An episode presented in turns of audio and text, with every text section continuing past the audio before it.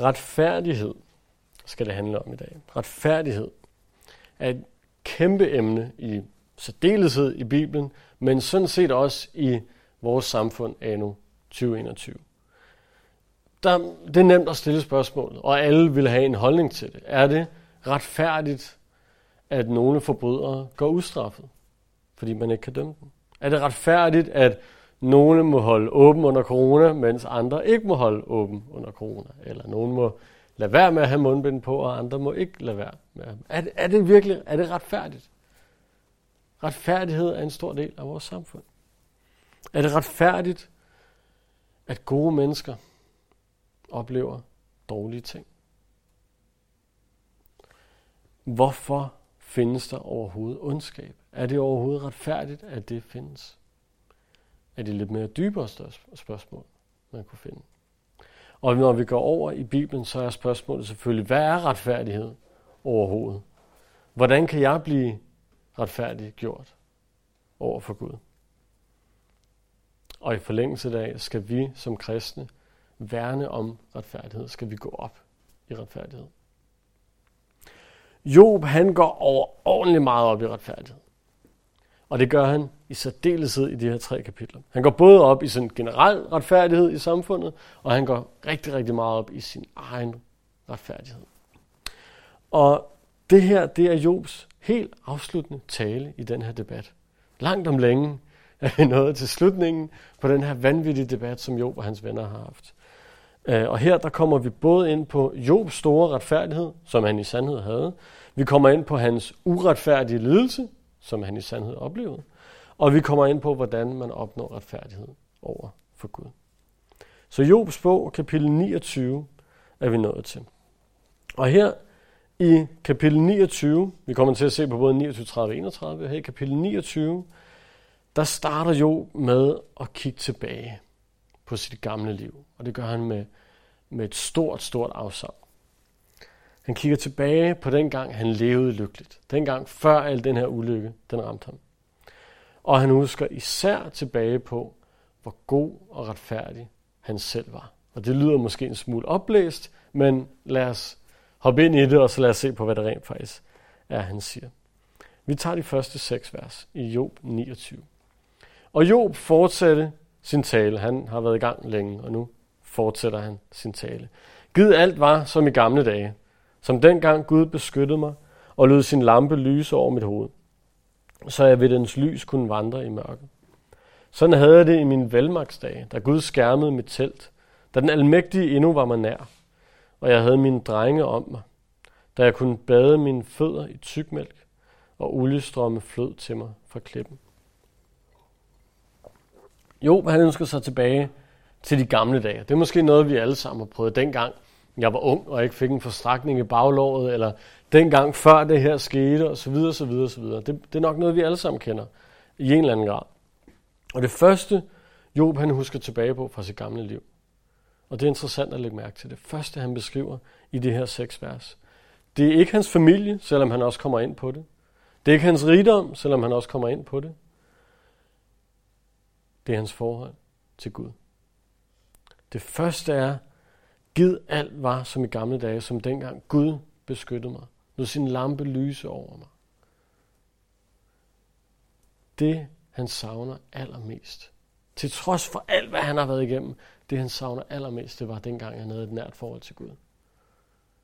Som han har tabt her efter alle de her ting, der skete.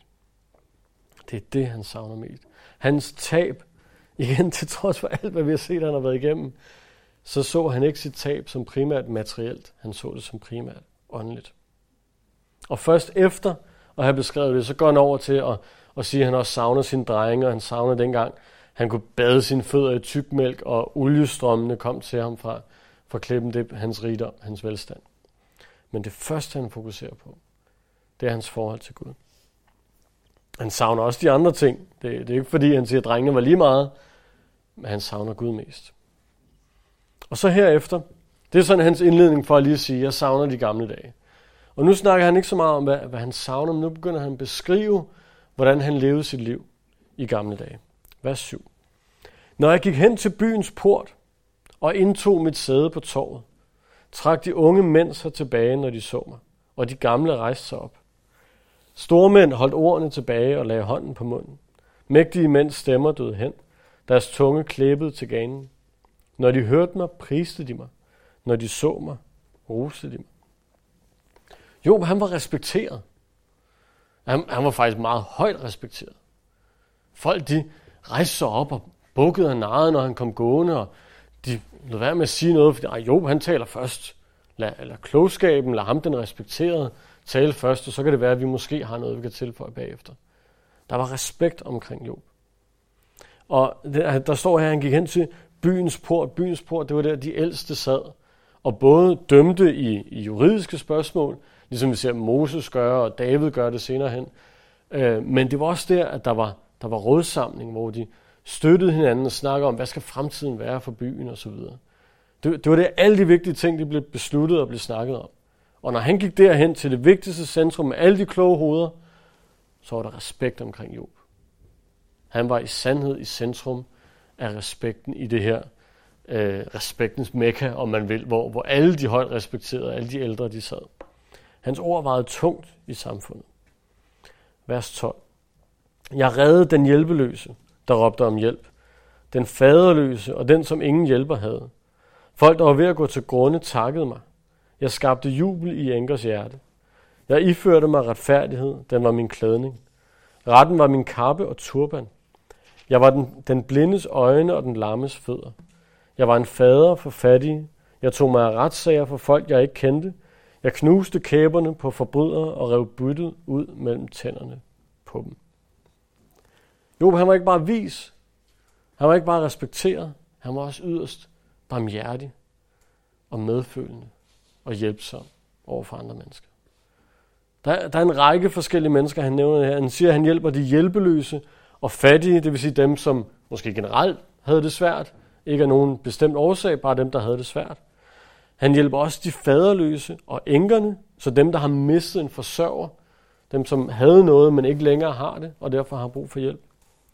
Han hjælper også de blinde og de lamme, altså fysisk handicappede, som virkelig har det svært, kan man sige, især i det her samfund. Og så hjælper han folk, som han ikke engang kendte.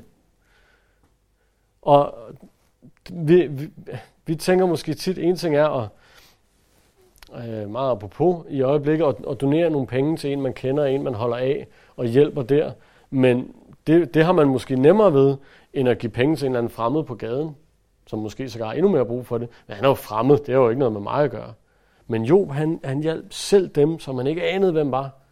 Gik han i retssager for, og hjalp dem, og brugte tid og energi på at hjælpe andre mennesker.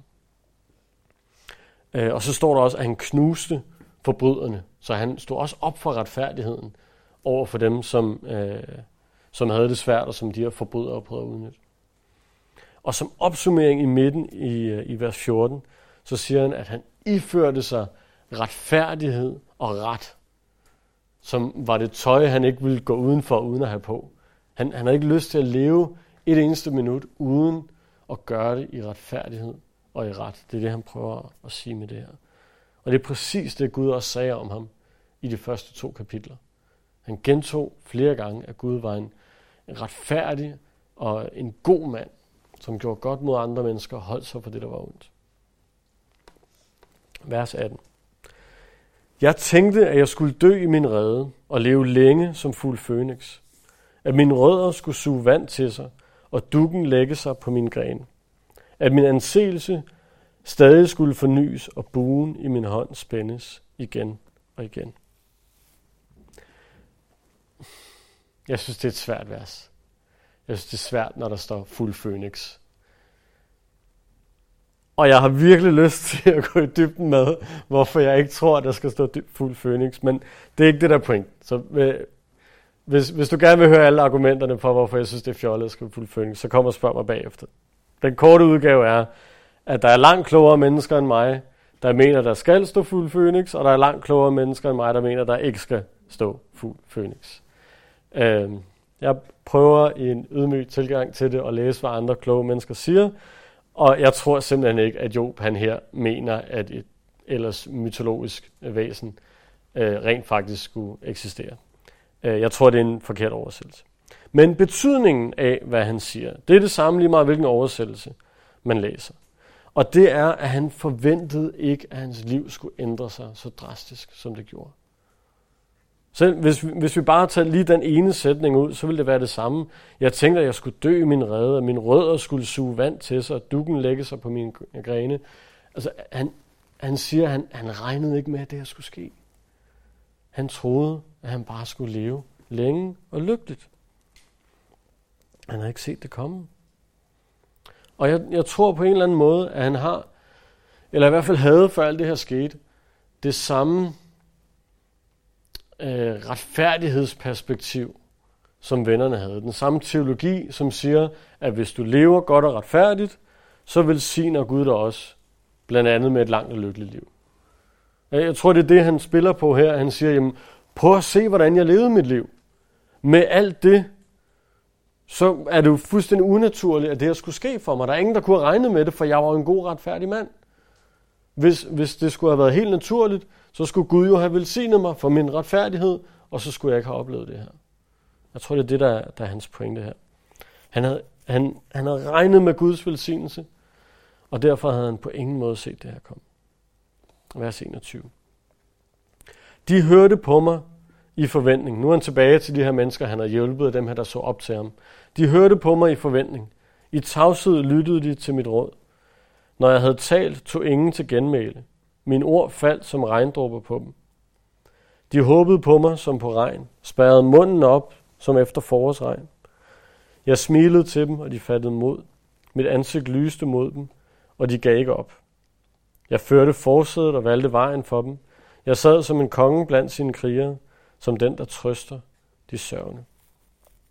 Så Job, han, han vender igen tilbage til det med, at han var højt respekteret. Han har ligesom bygget op og sagt, at han var højt respekteret, han gjorde gode gerninger, han havde slet ikke regnet med, at det her skulle ske, og så nu vender han tilbage til at sige, jeg var altså højt respekteret.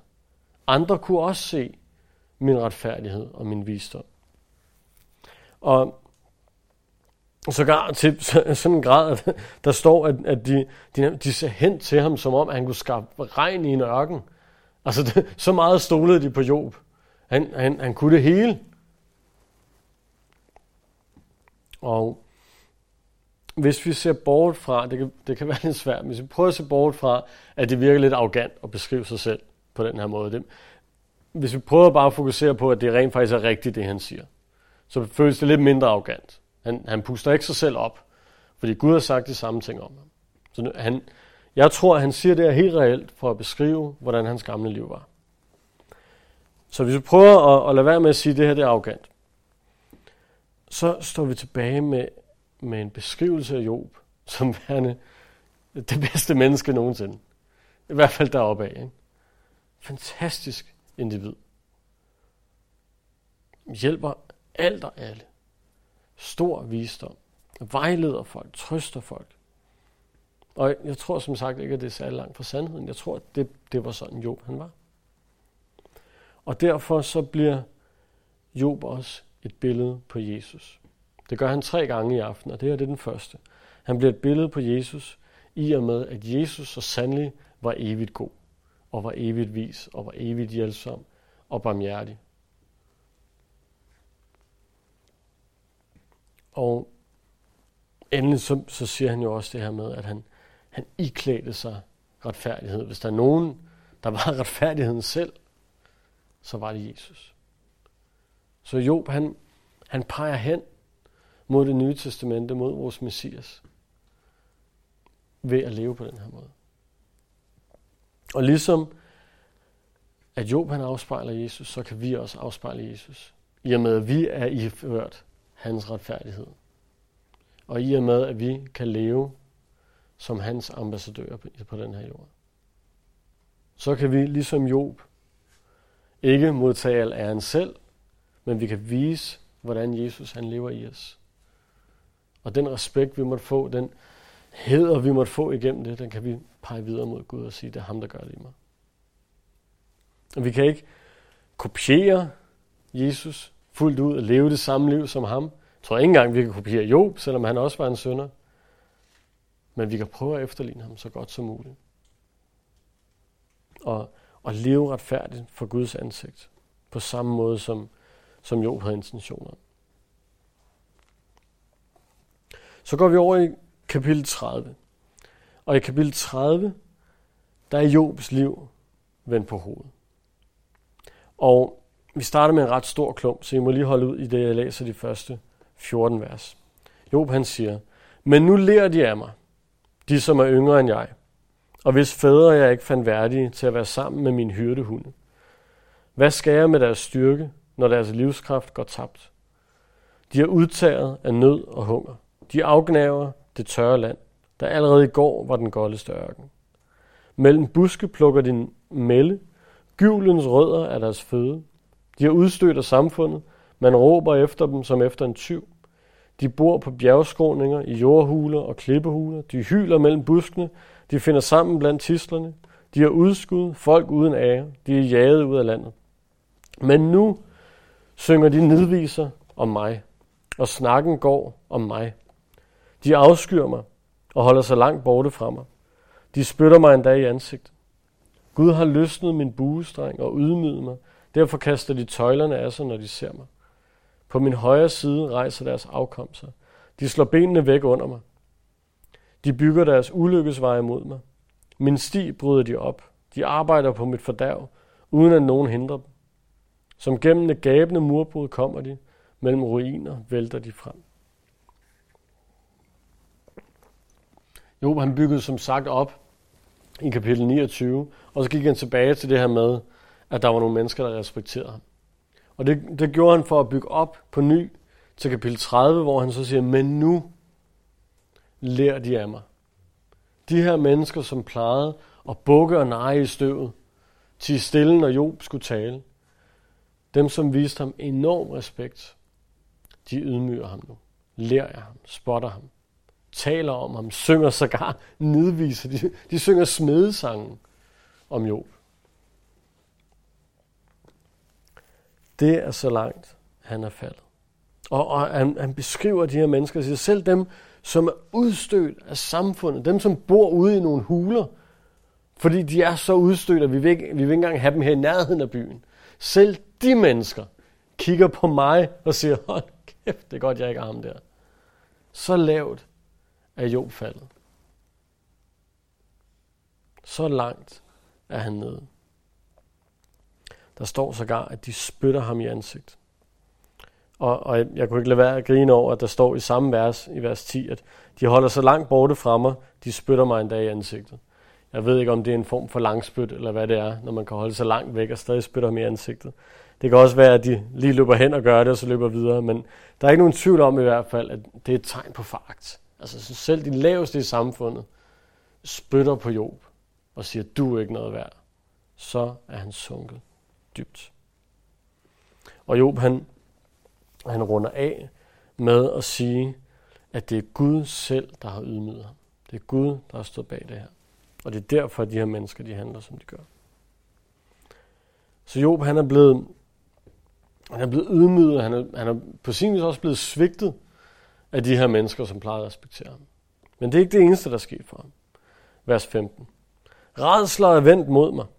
Min værdighed er blæst bort som af vinden. Mit håb om frelse er forsvundet som en sky.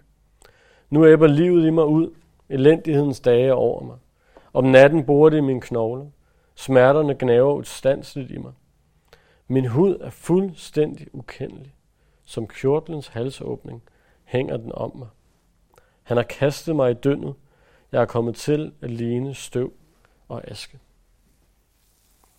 Jobs krop er mærket, er ramt. Hans hud er helt ukendelig. Øhm, og, og der står, at den, den hænger løst på ham. Jeg, jeg kunne ikke lade være med at få sådan et billede af en velsignet mand, som han jo var, rig, og, og på det her tidspunkt har det nok betydet nok velspolstret. Han, han har nok kun fyldt sine bukser ud, lad os sige det sådan. Fordi det, det var sådan, man så rigdom dengang. Han havde rigeligt at spise. I dag så er rigdom det, at du har råd til en fedtsugning, men, men dengang så var rigdom altså, at du havde rigeligt at tage Og hvis du så pludselig, som der står her, på ingen tid svinder ind til det rene ingenting, der står, øh, åh, hvor står det? Det står, det borer mine knogler. Han har kastet mig i døgnet. Jeg er kommet til at ligne støv og aske. Det er nok ikke her, det står, men det er andet sted, der står, at man, hans knogler nærmest er synlige, fordi han er blevet så tynd. Så hvis du går fra at være rimelig velpolstret til at være vidderlig skin og ben, så er det klart, at din hud ikke kan følge med. Og hæng, der står, det hænger som kjortlens halsåbning, så hænger huden på ham. Prøv lige at forestille jer, hvad det er, Job han står i. Han er ikke bare blevet svigtet af mennesker. Hans krop er også blevet ramt. Noget af en kontrast til hans gamle liv. Hvor han lige op i versene omkring fuld som har beskrevet sig selv som, øh, som et træ, som suger vand op fra jorden og som får duk fra himlen på sin grene. Og så nu er gået til det her, hvor han, hans hud det hænger løst på ham, fordi så fattig og så tyndsligt er han blevet. Men det bliver værre endnu. For han er ikke bare blevet svigtet, han er ikke bare blevet ramt på fysikken. Der står også fra vers 20. Jeg råber til dig om hjælp, men du svarer ikke. Her står jeg, men du giver ikke agt på mig. Ubarmhjertigt har du vendt dig mod mig. Med hård hånd angriber du mig. Du sætter mig op på stormen og lader den fare sted med mig. Dens rasen gennemryster mig. Jeg ved, at du fører mig til døden, til huset, hvor alle levende skal samles. Og dog strækker man ikke hånden frem, når alt ligger i ruin. Råber man ikke om hjælp i sin ulykke. Oven i alt, hvad der er sket, så er Job også overbevist om, at det er Gud, der har gjort det. Og ikke bare, at det er Gud, for det er jo Gud, der har gjort det. Eller det er i hvert fald Gud, der har tilladt det. Og Gud har kontrol over det. Og han har en pointe med det, som Job overhovedet ikke ved, eller ser, eller forstår på nuværende tidspunkt. Men ikke nok med det, ikke nok med, at, at Gud sidder deroppe og har styr på det. Job er også overbevist om, at Gud selv har vendt ham ryggen. Og at det ikke bare er, fordi Gud har styr på det og har en plan, men at det er fordi Gud decideret er efter ham, har vendt sig imod ham. Og vi er igen tilbage til det her fra starten, at en ting er alle de her fysiske ting, der er sket, det er forfærdeligt. Jeg har det hårdt, men det værste er, at det er min Gud, der har vendt sig imod mig og har angrebet mig, som var jeg hans fjende. Og jeg forstår ikke, hvorfor. Han har mistet sin nærhed til Gud. Og til sidst så kommer jo med, med det der hele pointen i at beskrive det her i, i kapitel 30, i det sidste vers fra vers 25. Har jeg ikke grædt over den, der har det hårdt? Har jeg ikke sørget over den fattige? Jeg håbede på lykke, men der kom ulykke. Jeg ventede på lys, men der kom mørke. Mit indre er i oprør, det falder ikke til ro. Elendighedens dage ligger foran mig. Jeg går sørgende omkring, der er ingen sol. Jeg står frem i forsamlingen og råber om hjælp. Jeg er blevet bruder til chakaler, jeg er blevet ven med strusse. Huden på mig er blevet sort, min krop brænder i feber. Min sitter er stemt til sorg, min fløjte til gråd. Der er ikke nogen tvivl om, at Job han lider. Det, det tror jeg ikke, at der på nogen tid, noget tidspunkt har været nogen som helst, der har været i tvivl om, at Job han lider i den her bog. Men hvor langt værre er, i hvert fald fra hans synspunkt, så er det, at han lider til trods for, hvor retfærdig han var. Han siger her, har jeg ikke grædt over den, der har det hårdt? Har jeg ikke sørget over den fattige? Han bringer fokus tilbage på alt det, han lige har beskrevet. Var jeg ikke et sindssygt godt menneske? Var jeg ikke retfærdig? Og alligevel, så går jeg igennem det her. Så oplever jeg alt det her. Han, igen, som han også var inde på tidligere, han, han levede et liv, hvor han forventede lykke. Han forventede, at det her det skulle vare ved de glade dage. Men i stedet så er der kommet ulykke og mørke. Og her bliver Job for anden gang et billede på Jesus.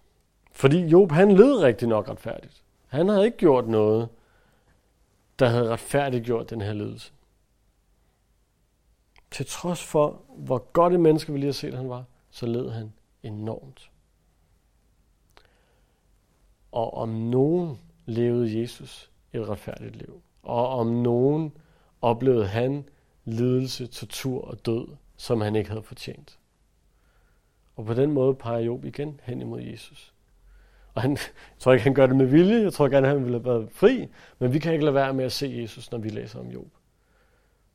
Vi kan ikke lade være med at se, hvordan at hvis det var korrekt det her med, at vi bliver velsignet for vores gode gerninger og, og forbandet for vores dårlige gerninger. Man kan ikke lade være med at se det her, at så skulle Jesus jo ikke have været død. Så skulle Jesus jo ikke engang have knækket en fingernegl. Det, det, det hænger ikke sammen, det her retfærdighedsspørgsmål. Der må være et andet svar på det. Fordi både Job og Jesus led til trods for deres retfærdighed. Og det siger også noget om vores liv. Og det er der nok mange, der kan genkende til i øjeblikket.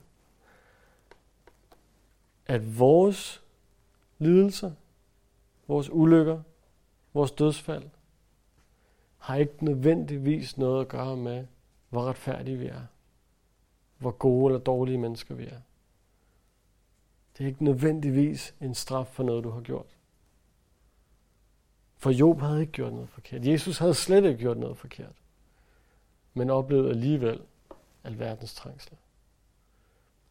Og det kan du tage som enten en trøst eller en forvirring. Men jeg håber, det er en trøst, at, at når du går igennem ting i dit liv, så er det ikke fordi Gud kigger ned, ikke nødvendigvis fordi Gud kigger ned på dig og siger, ha, det har du også fortjent. Det har ikke noget med hinanden at gøre. Herefter, efter nu at have talt om sin egen retfærdighed, talt om sin egen uretfærdige lidelse og, og bragt det her spørgsmål på, på banen, sådan ikke direkte, men han har lige hintet, at der er noget her, der ikke giver mening. Så nu i kapitel 31 går Job ind i hele det her spørgsmål om skyld og retfærdighed. Øh, og vi starter med de første seks vers. Jeg sluttede den pagt med mine øjne, at jeg ikke ville kaste dem på en jomfru. Hvilken lod vil jeg ellers få fra Gud i det højeste? Hvilken del fra den almægtige himlen? Kommer ulykken ikke over forbryderne? Går de onde ikke deres skæbne i møde? Ser Gud ikke min færden? Holder han ikke tal på alle mine skridt? Har jeg faret med løgn? Har jeg hastet mod svig? Gid Gud, Gud ville veje mig på retfærdighedsvægt, for så ville han erkende min uskyld. I kan godt høre igen, han, han bliver ved med at køre rundt i det her, at øh, forbryderne blev straffet. De onde får jo også ondskab tilbage i ansigt. Og hvis jeg blev varet på retfærdighedsvægt, så, så ville Gud også se, at jeg var uskyldig.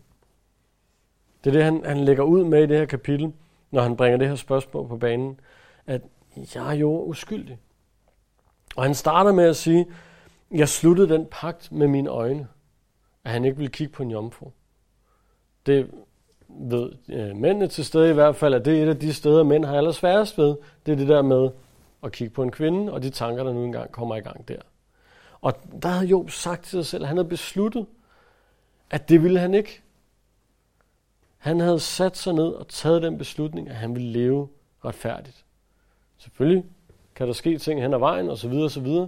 Men, men det starter med, at retfærdigheden er så magtpålæggende for ham.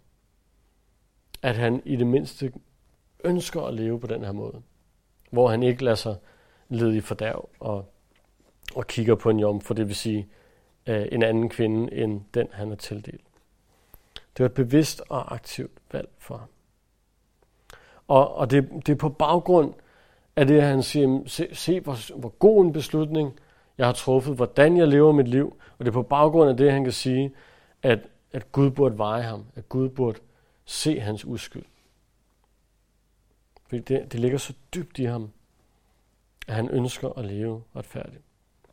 Så det er det, han starter kapitlet med, med at fastholde sin uskyld. Og herover så går han over i en mange vers nu, som taler meget om det samme. Vi deler det op i nogle bidder, men, men det er meget det samme, han siger i de næste passager. Øhm, og det er, hvor meget han går op i det her med retfærdighed. Hvor meget han går op i rigtigt og forkert. Han bruger næsten hele kapitlet på det, men vi starter bare med de første øh, ni vers her, fra vers 7 Trådte jeg ved siden af vejen, fulgte hjertet mine øjne. Klæbede noget ved mine hænder. Så lad en anden fortære, hvad jeg har sået. Lad mine planter blive rykket op med rodet. Lod jeg mig lokke af en anden mands kone, stod jeg på lur ved hans dør, så lad da en anden ligge med min kone. Lad andre bøje sig over hende. Det er jo en skændig handling. En synd, der burde straffes. Det er jo en ild, der fortager helt til undergangen. Den rykker alt min afgrøde op med rode. Har jeg vist foragt for min træls og min trælkvindes ret, når de rettede anklager mod mig? Hvad skulle jeg da gøre, når Gud rejser sig? Hvad skulle jeg svare ham, når han holder forhør?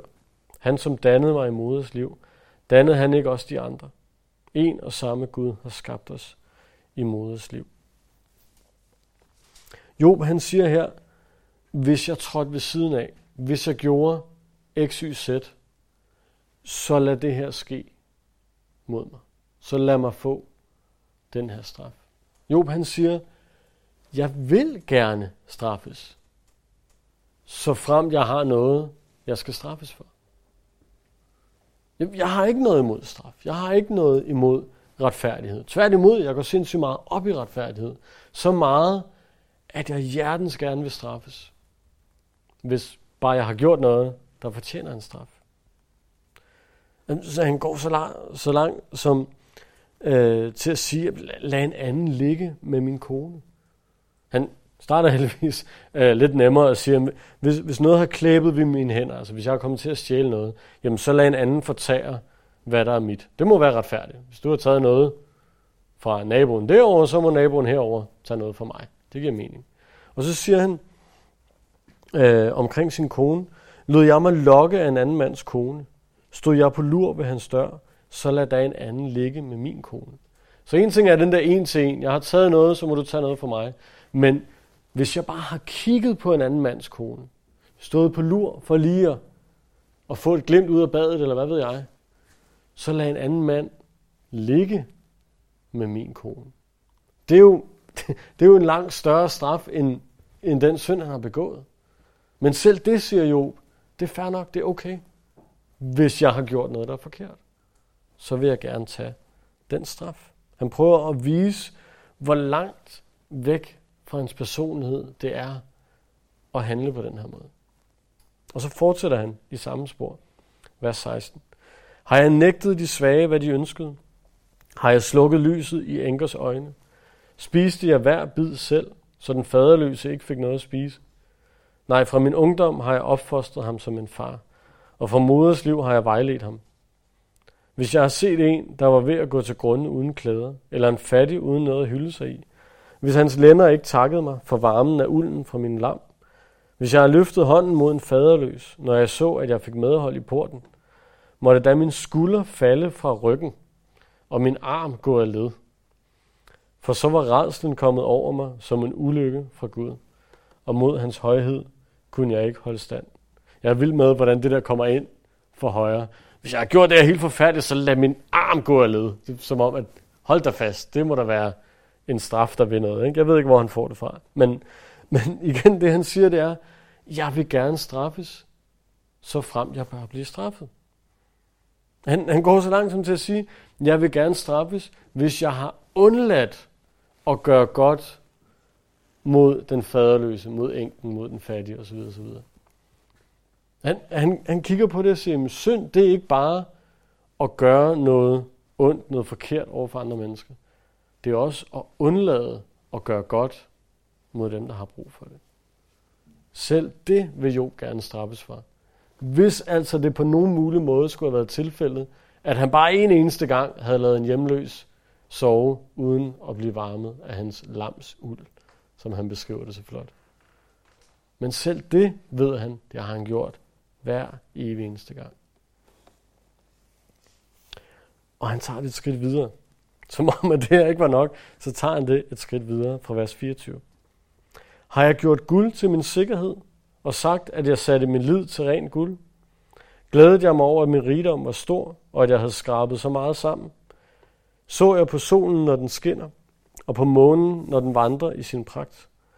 Så jeg, i det, så jeg i det skjulte lod mig lokke til at sende den håndkys? Der havde det været en synd, der burde straffes. For så havde jeg fornægtet Gud i det høje.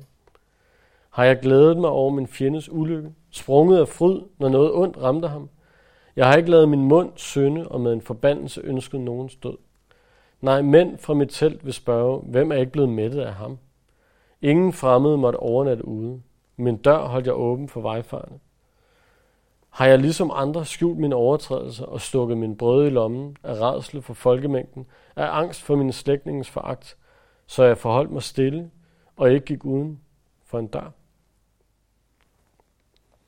Her siger Job, han lige snakker om, hvis jeg har gjort det her forkerte, så skal jeg straffes. Hvis jeg har lavet være med at gøre det her rigtige, så skal jeg straffes. Og nu siger han, hvis, hvis jeg bare havde lavet den lille bitte synd, og stole for meget på min rigdom, hvor let er det ikke at komme til at stole for meget på den mundlige indsigt, i stedet for at stole på Gud.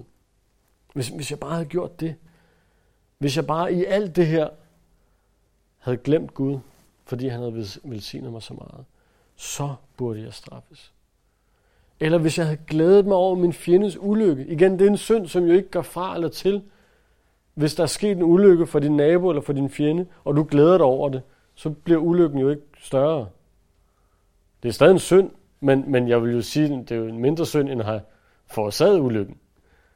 Så selv, selv hvis jeg havde gjort det, selv hvis jeg havde syndet med min mund og ønsket død over min nabo. Igen, der sker ikke noget ved naboen, ved at du ønsker, at han er død. Det er, øh, det er synd, det er dårlig stil, det er alt muligt andet, men det er jo ikke en slem synd, hvor at, at naboen lider et tab. Men selv det, siger jo, så vil jeg gerne modtage straffen, hvis jeg har gjort bare de her små ting, som ikke skader andre. Jo går op i retfærdighed. Han går rigtig, rigtig meget op i retfærdighed. Han brænder for det.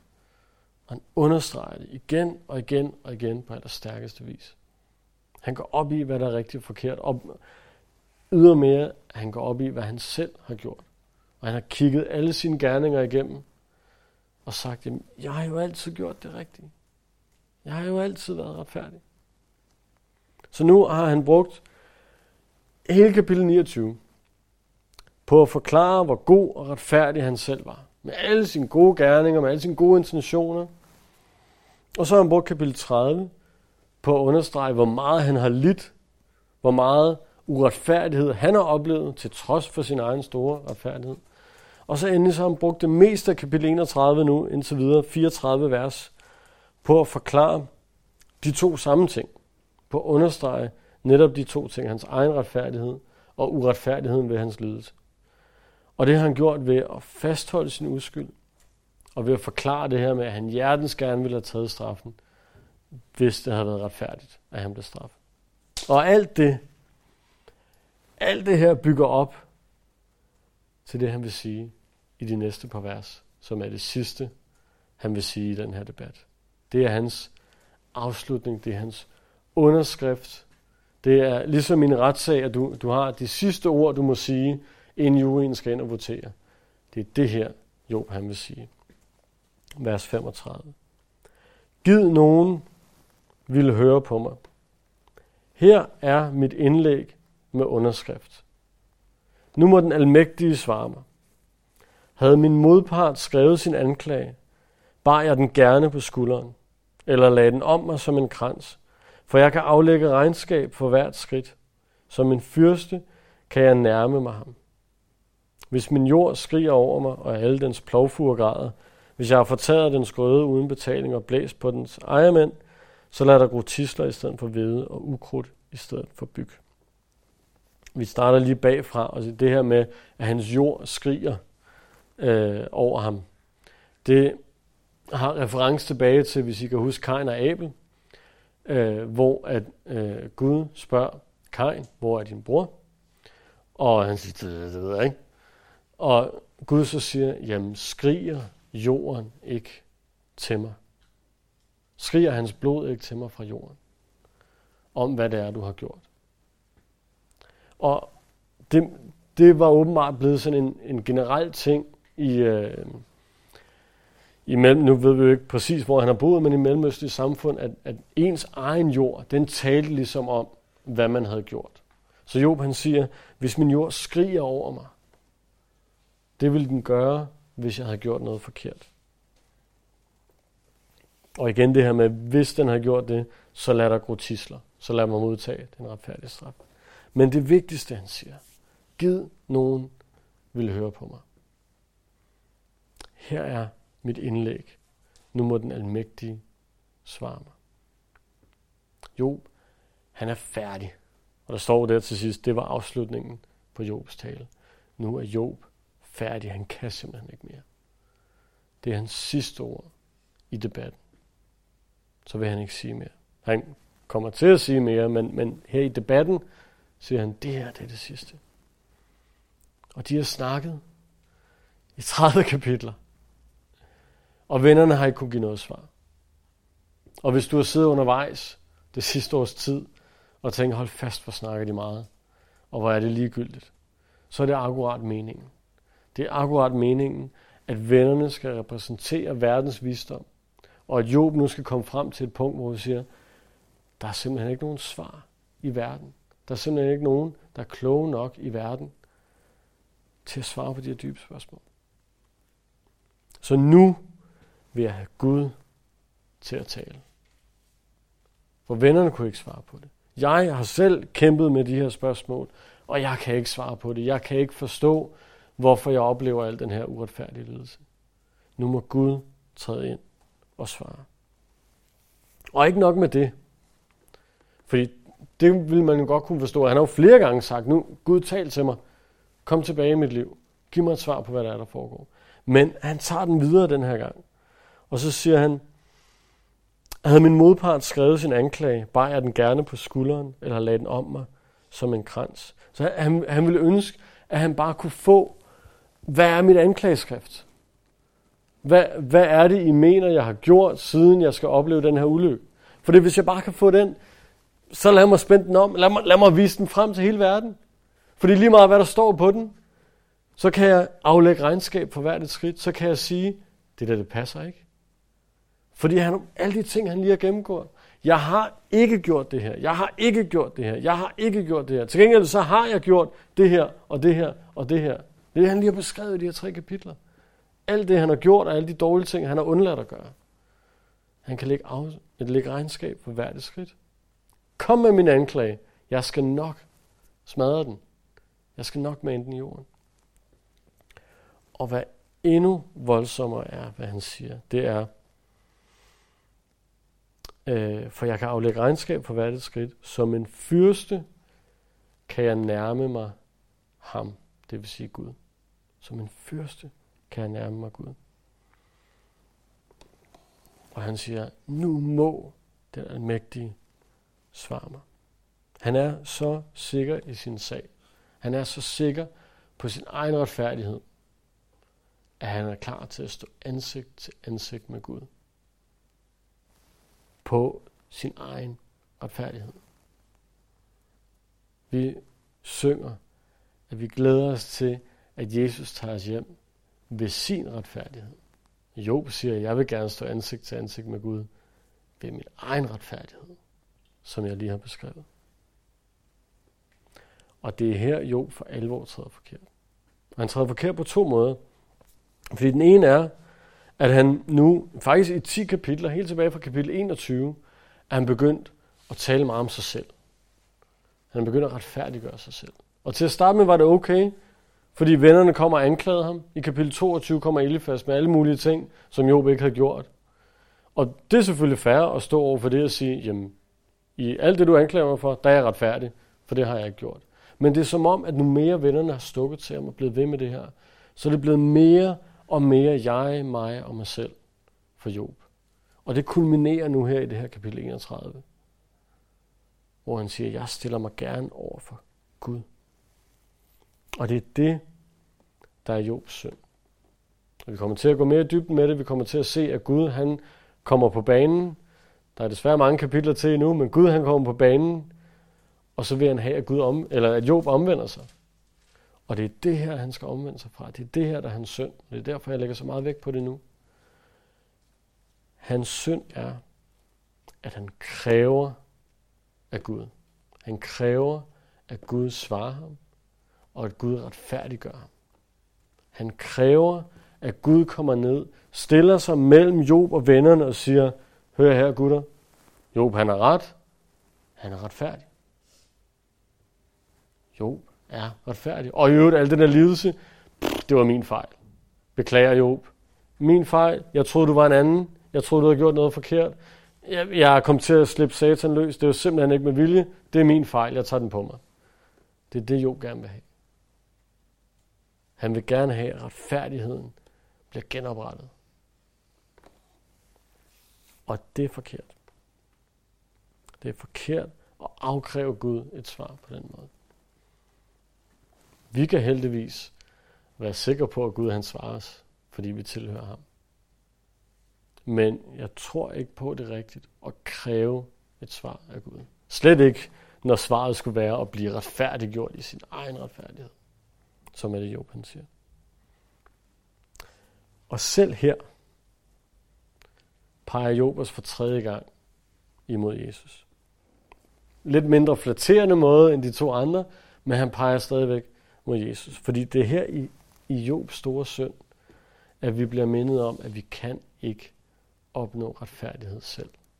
Selv hvis vi levede på den her måde, som han lige har beskrevet. Selv hvis vi var ligesom Job, så ville vi ikke være retfærdige os selv, så ville vi stadig være syndere. Så ville vi stadig have brug for og iklæde os Jesus retfærdighed. Job han siger, jeg iklæder mig retfærdighed og ret. Jeg siger, jeg iklæder mig Jesus' retfærdighed. Fordi det er den eneste måde, vi rent faktisk kan stå ansigt til ansigt med Gud.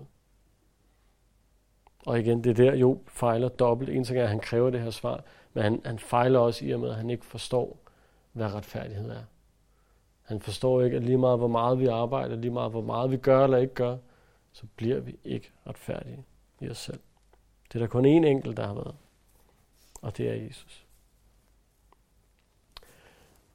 Så med det kan vi konkludere, at det, det, det er godt at gå op i retfærdighed. Jobs intentioner her i starten er jo gode. Når han siger, at han har sat sig for, at han ikke ville synde. Han gik op i at hjælpe de fattige, og at retssager skulle foregå på den rigtige måde. Det, det er jo en god ting. Det er et godt eksempel, han sætter for os. Som kristen bør vi gå op i, ikke nødvendigvis lige om den ene eller den anden butik må åbne under corona, men vi bør gå op i, hvad der er rigtig forkert. Vi, vi bør gå op i retfærdighed. Men vi skal altid huske, at det er kun hans retfærdighed, der skaber vejen for os. Det er den retfærdighed, vi skal gå allermest op i, og være allermest sikre på, at vi har modtaget. Lad os bede. Far, vi takker for den retfærdighed. Ja, tak, at du fører os til dit nye Jerusalem ved din retfærdighed. Tak, at vi ikke behøver at være lige så gode mennesker som Job for at få lov til at komme med i himlen. Men at, at vi vil tro på dig, kan modtage din retfærdighed, og din nåde og dine svar på de svære spørgsmål.